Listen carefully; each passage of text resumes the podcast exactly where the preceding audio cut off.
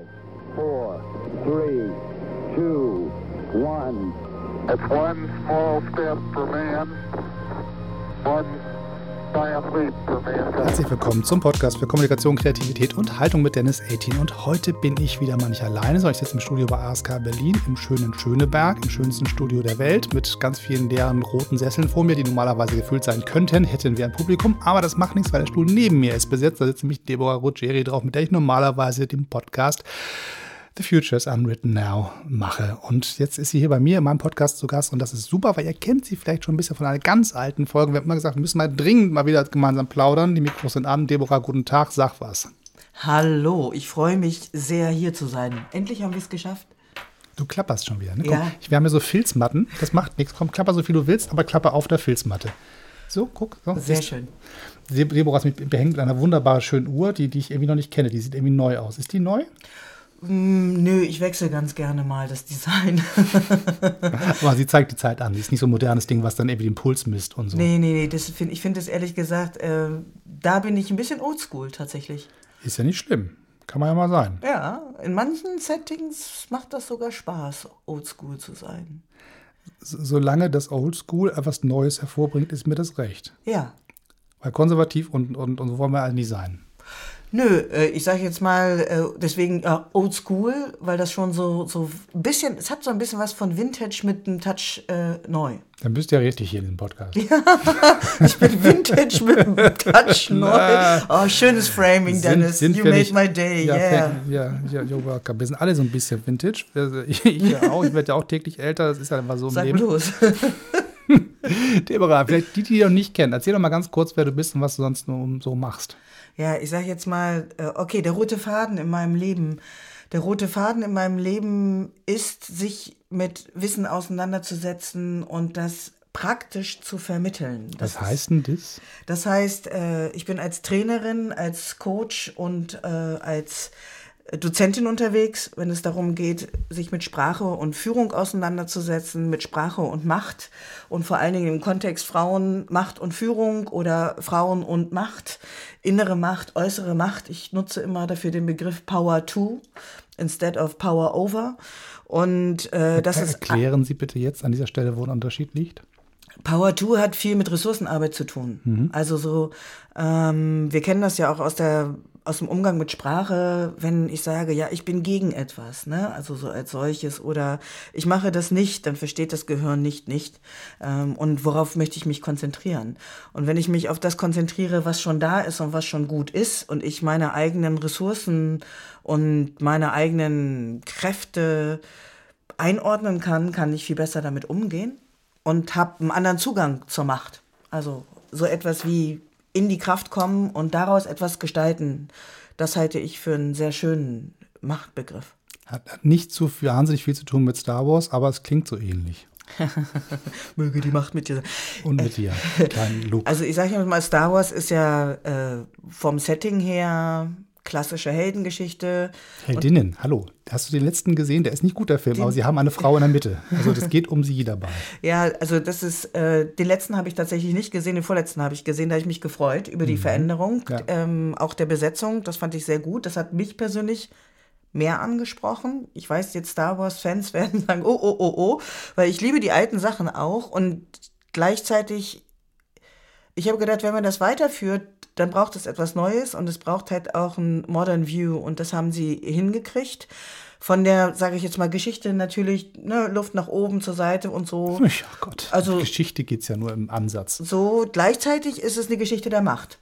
Ja. Also, ähm, und eine sehr urtypische Geschichte, das heißt Zugang zur Macht, wie Menschen sich verändern können, aus welchen Gründen sie sich verändern, womit das zu tun hat. Und da werden ganz viele philosophische und politikwissenschaftliche Zugänge zur Macht verarbeitet.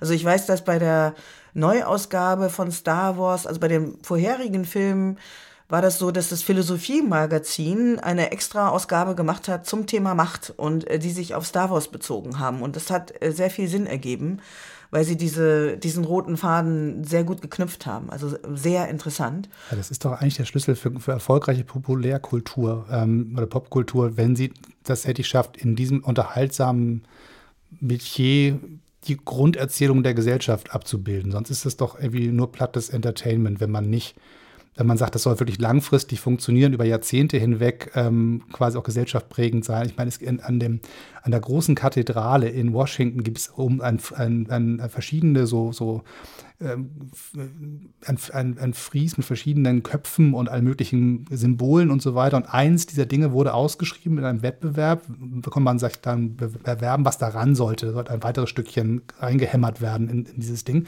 Und damals wurde tatsächlich ähm, die Maske von äh, äh, ich bin dein Vater, Luke, reingezimmert in das Ding. Das heißt, an einer Kirche in Washington DC. Das heißt, das Ding Spannend. ist kom komplett gesellschaftsprägend inzwischen. Ja. Aber nur deswegen, glaube ich, weil tatsächlich die Urgesch Urgeschichten der Gesellschaft da erzählt werden in diesem Ding. Also das ist, äh, das ist ja sehr interessant, weil, also ich sage jetzt mal, das Thema Macht, das Thema Liebe, das Thema Tod. Das sind, also sind die großen Themen der Menschheitsgeschichte.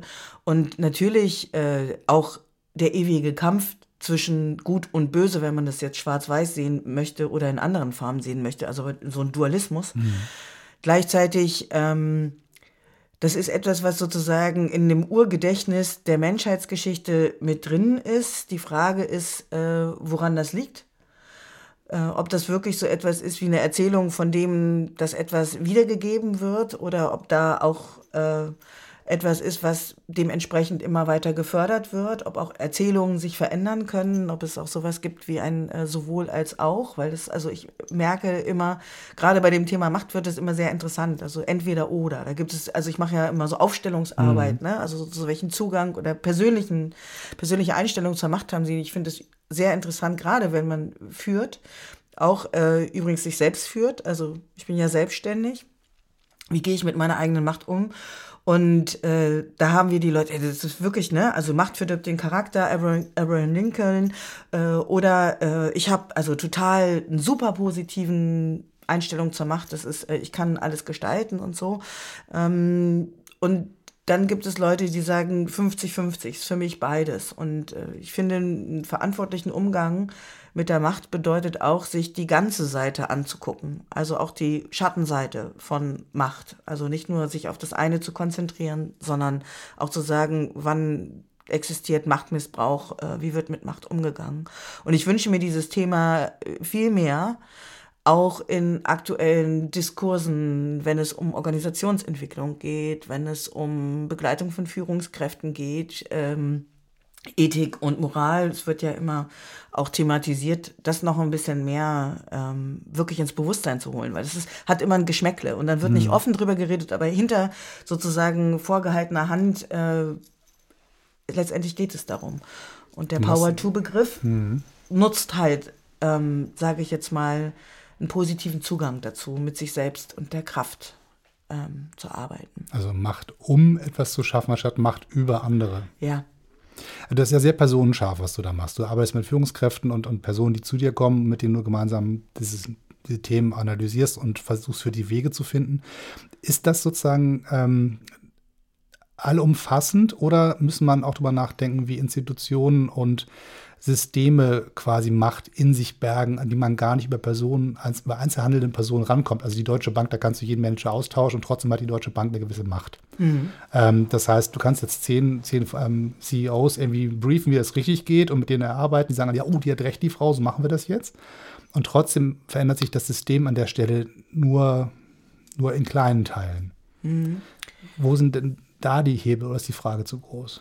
Nö, also ich sage jetzt mal, also wenn Hebel, natürlich ist es ganz wichtig, dass die Leute, die ähm, ganz oben sind, sage ich jetzt mal ganz oben, ne? alleine schon bei der Begrifflichkeit ist interessant, also die dementsprechend die Führung haben, äh, die Verantwortung haben für die anderen Menschen, wenn die äh, wirklich die Bereitschaft haben, sich damit auseinanderzusetzen, und das ernst meinen, weil es gibt ja, sage ich jetzt mal, immer so etwas wie Mission Statement, Code of Conduct und sowas, wo auch ernsthaft dran gearbeitet wird und gleichzeitig ist es dann halt also etwas, was im Kognitiven passiert, aber es wird nicht verinnerlicht mhm. und ähm, wenn es dann Auer macht, dann denkt man, ach, der Prozess bringt nichts und so und das meine ich mit, auch sich mit den Schattenseiten auseinanderzusetzen. Ja. Da passiert momentan ziemlich viel, also momentan schon seit längerem.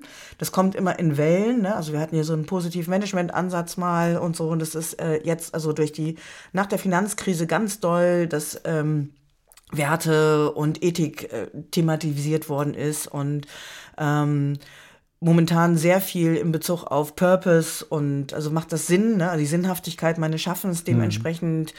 gearbeitet wird. Das kann schon etwas verändern, weil also die, die Frage des Sinns, also macht das Sinn, was ich äh, tue und auch gerade bei den nachfolgenden Generationen ist diese Frage noch ein bisschen stärker da.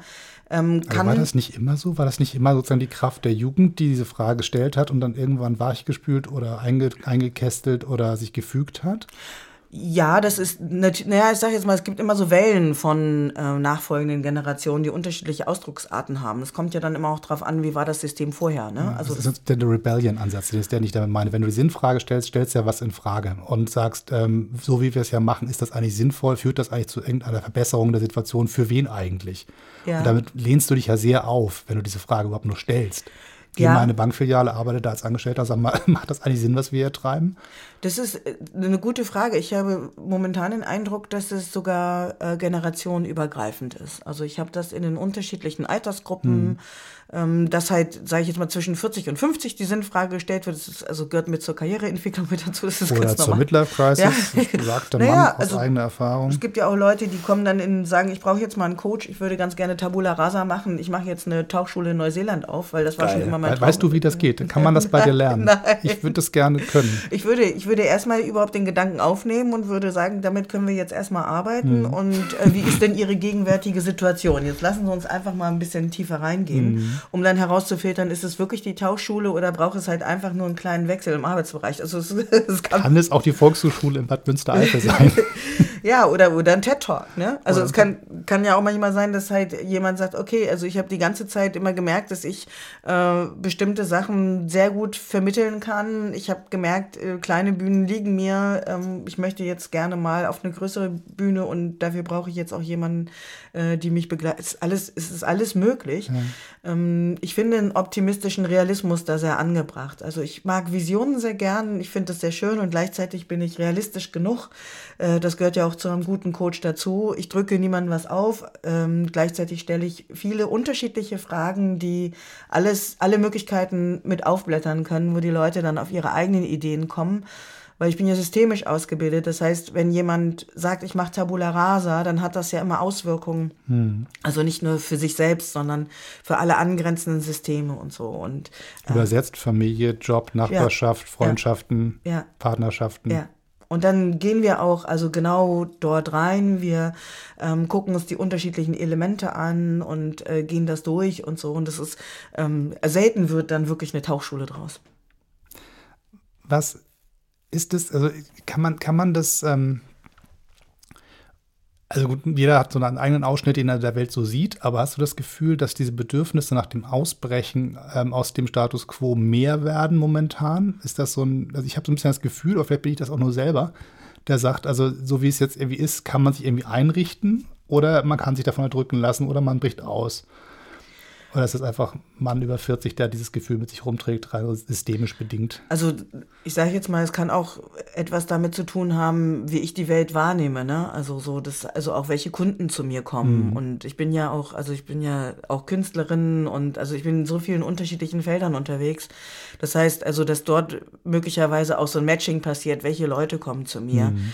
Ähm, ich denke schon, dass es einen Teil der Gesellschaft so betrifft. Also ich nehme das auf jeden Fall wahr. Das ist, sind nicht nur die Leute, die ähm, jetzt in der Midlife-Crisis sind, sondern äh, ich merke das auch bei ich sage jetzt mal eine Veränderung zum Beispiel in Karrierenetzwerken. Mhm. Also ähm, Karrierenetzwerken, wo auch Frauen unterstützt werden, in Führungspositionen zu kommen. Gerade die, die aus dem MINT-Bereich kommen, die, die können sich momentan viele Stellen Ne? Also da gehen die Unternehmen rein und sagen, wir hätten gerne sie. Und haben Sie noch fünf Freunde, denn wir brauchen mehr Ihnen. ja, naja, ich meine, also das, ne, die müssen jetzt einiges aufholen. Ja. so, und äh, da kann ich schon sagen, dass sich das rapide verändert hat. Wo früher ganz klar war, wir möchten dort unsere Karriere machen und dann natürlich auch viele unterschiedliche Sachen abgeklopft werden, ist jetzt, es darf einen Sinn ergeben, was ich tue. Meine Arbeitszeit ist meine Lebenszeit, ist massiv gestiegen. Das ist so ein bisschen, also diese Krisentheorie, die da steckt. Ich finde das Wort Midlife Crisis ja gar nicht schlimm. Ich spiele damit ja ganz gerne, kokettiere auch Ja, damit. das ist, so. macht sich bemerkbar, Äh, ja. Aber ich mag eigentlich die Logik von Krise, weil sie im Zweifelsfall dich dazu zwingt zu überlegen, ist das eigentlich, was wir machen, eigentlich nur so da, weil es so da ist? Oder ähm, müssen wir da was in Frage stellen? Also die Frage, ähm, die mir Sorgen macht, ist, wenn Leute es überziehen, also quasi in so eine Angstspirale reinrutschen, dann morgen geht die Welt unter. Das ist auch ein bisschen meine Sorge bei Fridays for Future, dass die sich in so einer Angstspirale irgendwann verheddern und sich nur noch ähm, von mit Weltuntergangsszenarien beschäftigen, anstatt mit Handlungsoptionen. Noch, finde ich, sind sie nicht da angekommen, aber die Sprache geht schon viel in die Richtung und die Bildsprache, mit der gearbeitet wird. Ähm, so, aber die Frage sozusagen, ich stelle ein, ich stelle die Hypothese auf, wir sind in einer Krise, also habe ich einen Handlungsauftrag, um das zu verbessern. Und ähm, wenn das so positiv läuft, dann glaube ich, kannst du eine Krise super nutzen und was damit machen. Du kannst auch eine Krise provozieren in deinem eigenen Leben und zu sagen, also mit der Frage, wie lange habe ich eigentlich Lebenszeit vor mir absehbar und was mache ich damit? Und wenn ich dann sage, oh verdammte Axt, ich bin über 40, wer weiß, also ob ich dann irgendwie so die 80 schaffe, das ist ja auch nicht für jeden normal, dann müsste ich für mich jetzt sagen, okay, Krise, du musst was ändern, es sei denn, du bist zufrieden. Das ist ja auch in Ordnung. Dann kannst du ja so lassen. Aber wenn es nicht so ist, dann muss ich diese Krise ja nutzen, um was draus zu, was zu generieren, für eine Gesellschaft wie für mich alleine. Also ich sage jetzt mal, ich ersetze das Muss mit dem Kann, weil alleine schon ne, bei, dem, bei der Begrifflichkeit und ich sehe das als eine großartige Chance, sich auch ein bisschen mehr mit sich selber auseinanderzusetzen und zu reflektieren. Und ich finde, ja, eine Krise ist ein Potenzial. Ähm, ich glaube nicht so sehr an apokalyptische Szenarien, also äh, dass es teilweise, ich sage jetzt mal wissenschaftlich prognostiziert äh, zu solchen Zuständen und dass wir teilweise auch schon ähnliche Zustände haben, ähm, die, die äh, massiv zum Handeln auffordern. Äh, D'accord. Gleichzeitig brauchen Menschen auch immer so etwas wie Räume, die sie aufmachen können, wo sie handeln können. Anstatt äh, wie ein Kaninchen, erstarrtes Kaninchen vor der Schlange zu sitzen. Weil ich glaube, wenn diese Drohszenarien zu viel werden, dann kommt man nicht mehr ins Handeln. Und wir brauchen dringend Handeln. Ja. So. Und auch äh, dringend Handeln von jeder einzelnen Person bis hin dringend Handeln zu den PolitikerInnen, die äh, und auch den, den äh, also jeder Form von Unternehmen. Also wir dürfen uns alle diesem Handeln stellen. Ich gebe mir jetzt ein Beispiel, ein Kooperationsprojekt, wo ich drin bin, dass wir uns gemeinsam entschlossen haben, äh, darauf zu achten, wie wir arbeiten, Wertekodex. Und wir sind nur ein loser Verbund.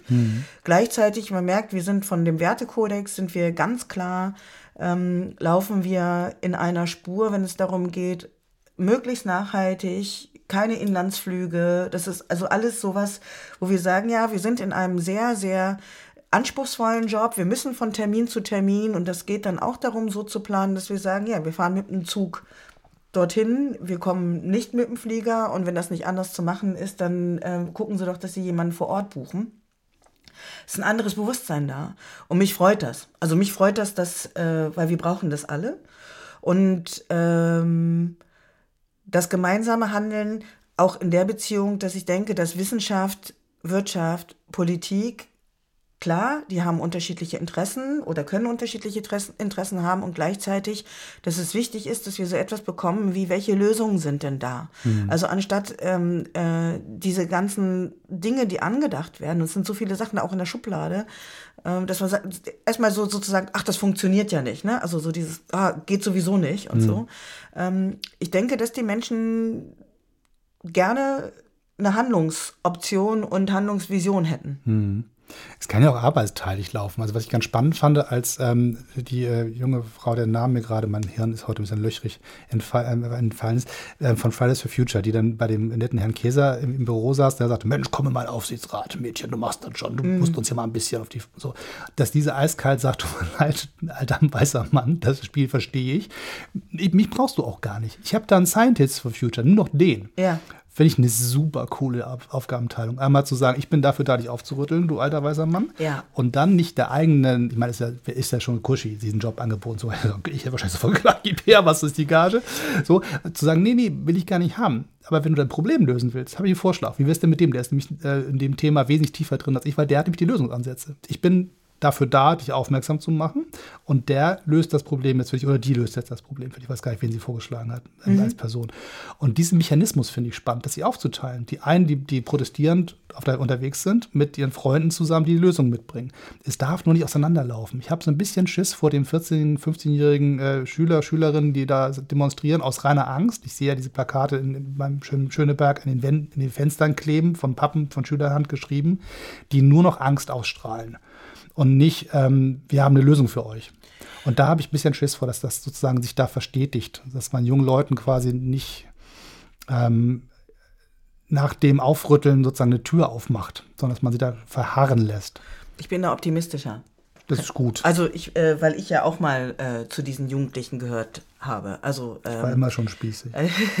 nee, ich habe äh, großartigerweise eine ähm, Mutter, die von wir sind damit aufgewachsen, uns mit den, mit dem Zustand der Welt auseinanderzusetzen. Und wir haben viele Diskussionen darüber gehabt und äh, dass so etwas wie politische Beteiligung mit dazugehörte. Und ähm, ich war tatsächlich bei den Pfadfindern und habe sogar Altpapier selber hergestellt. Und äh, wir waren in der Umweltbewegung, wir waren auf den Friedensmärschen und so bin ich sozialisiert worden. Und äh, aus diesem Schreckensszenario, wir tun etwas. Also ich weiß, dass es äh, für mich auch als Jugendliche immer Katharsis war, ja. äh, wenn ich gedacht habe, oh Gott, diese Welt ist so schrecklich. Ähm, dann zu sehen, es denken ganz viele so wie ich und diese Form von Solidarität äh, ein, eine Form von Drive entwickeln kann. Und äh, daraus, also ich sehr, also gerade weil es sehr viele junge Menschen sind, jetzt mache ich mich selber, ne, Vintage und so, ähm, daraus ein Drive Deborah entsteht. ist wahrscheinlich der jüngste Mensch, den ich kenne, losgelöst vom Danke für das Kompliment. Das war ernst gemeint, nehme ja. es an. Ja, das äh, nehme ich jetzt an. Ähm, und ich, also ich, ich, bin, ich bin sehr optimistisch, dass das ein Drive entwickeln wird und dass also aus dieser Bewegung äh, ganz viel Neues entstehen kann. Ähm, und äh, ich hoffe, dass andere mitgehen. Am Ende ist es ja auch ein Prozess, den man schon mal hatte in diesem Land, schon mehrmals. Also ja. du hast die 68er, die quasi ähm, mit einem großen ähm, Besen quasi die, äh, dem Muff äh, ähm, der, der verschleppten Nazi-Zeit, sag ich mal, aus der Gesellschaft rausgebügelt haben, das konservative, eingefahrene, alte Leute aus der alten Zeit, die sich irgendwie durchgerettet haben und versucht haben, den Status quo zu halten, wo die jungen Leute nichts zu sagen hatten. Plus alles, was an Friedensbewegungen dazu kam, plus die Umweltbewegung, die dazu gekommen ist und immer so in Wellen. Ähm, dann war es mal die Angst äh, vor der Nachrüstung, dann war quasi das apokalyptische Szenario halt der, der, der dritte Weltkrieg, ähm, Ost-West-Konflikt. Dann kam halt der nächste und der nächste und der nächste und der, den wir jetzt am präsentesten sehen, ist halt die Klimakrise. Ähm, aber die Mechanismen sind die gleichen und ich finde auch, dass die jungen Leute eine ähnliche Kraft auf die Straße bringen. Also ich, ich habe jetzt eben so ein bisschen so skeptisch geklungen. Ich bin ein, ein großer Fan dieser Leute.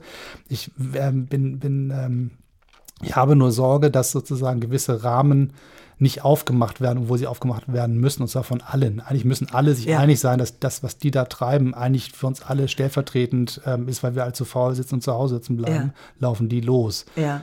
Und das ist jetzt also äh, dahingehend einfach, was mich ganz massiv geärgert hat in dieser ganzen Diskussion, ist dieses, ähm, ich sage immer paternalistische, ne, dieses väterliche, mhm. du, du, du, du, ähm, du schwänzt die Schule, wo, wo ich denke, worum geht's denn hier? Streik, also, schon ja, verstanden, was ein Streik genau, ist. Genau, also äh, sage ich jetzt mal und äh, vor allen Dingen auch so dieses von oben herab Behandelnde. Ja. Also äh, wenn ich, ich habe mich dann, also teilweise bei diesen Aussprüchen, die dann von PolitikerInnen kamen, aus den Medien und so, habe ich mich in mein 14-, 15-jähriges Selbst versetzt gefühlt mhm. und dachte so, boah, wenn, wenn du mir das so erzählst, jetzt erst recht. ich fände es eigentlich viel geiler, das ist ein, ein, ein, Plan B zum Thema Fridays for Future, ähm, montags bis donnerstags zu nutzen und die Schule dazu zu zwingen, jeden Unterricht diesem Thema zu widmen. Jeden einzelnen Unterricht. Du kannst Deutsch Texte analysieren, du kannst Mathe machen, du kannst Physik machen, du kannst alles zu dem Thema machen. Du lernst all die Fähigkeiten, die du lernen sollst, aber einfach mal für eine Phase, für ein halbes Jahr oder wie auch immer, diesem Thema unterzuordnen. Und dann mal sozusagen die gesamte Struktur Schule klüger zu machen, wo die Kraft rauskommen muss. Jetzt müssen wir auf die Bremse treten, denn wir beide sind verabredet für die nächsten Podcasts. Wir bleiben in Wahrheit einfach sitzen, wo wir ja, sind. Genau. Aber wir nehmen einen anderen Podcast auf, nämlich mit äh, äh Sabine Gillissen die gleich zu uns kommt, Digitalexpertin. Ja. Und ähm, die holen wir jetzt erstmal ab, die warten nicht draußen wahrscheinlich beim Kaffee auf uns und die werden wir jetzt einsammeln. Sag mal ganz kurz Werbung für deinen anderen Podcast und unseren Podcast. Sag mal ganz kurz. The Future is Unwritten Now, da geht es genau darum, um dieses Thema, wer arbeitet an der Zukunft mit und welche Lösungsmöglichkeiten werden angeboten. Den findet ihr auf allen Podcast-Plattformen. Bitte abonniert ihn, wo immer ihr könnt. Da findet ihr Deborah und mich und an der Homepage ist Deborah. Deborah-ruggieri.de Sehr gut, da findet man alles von Deborah, was man von ihr noch so wissen möchte. Bis dann, bis zum nächsten Mal. Tschüss, immer schön weitermachen. Falls ihr demonstrieren wollt, meinen Segen habt ihr, braucht ihr nicht, macht's bitte trotzdem. Los, tschüss.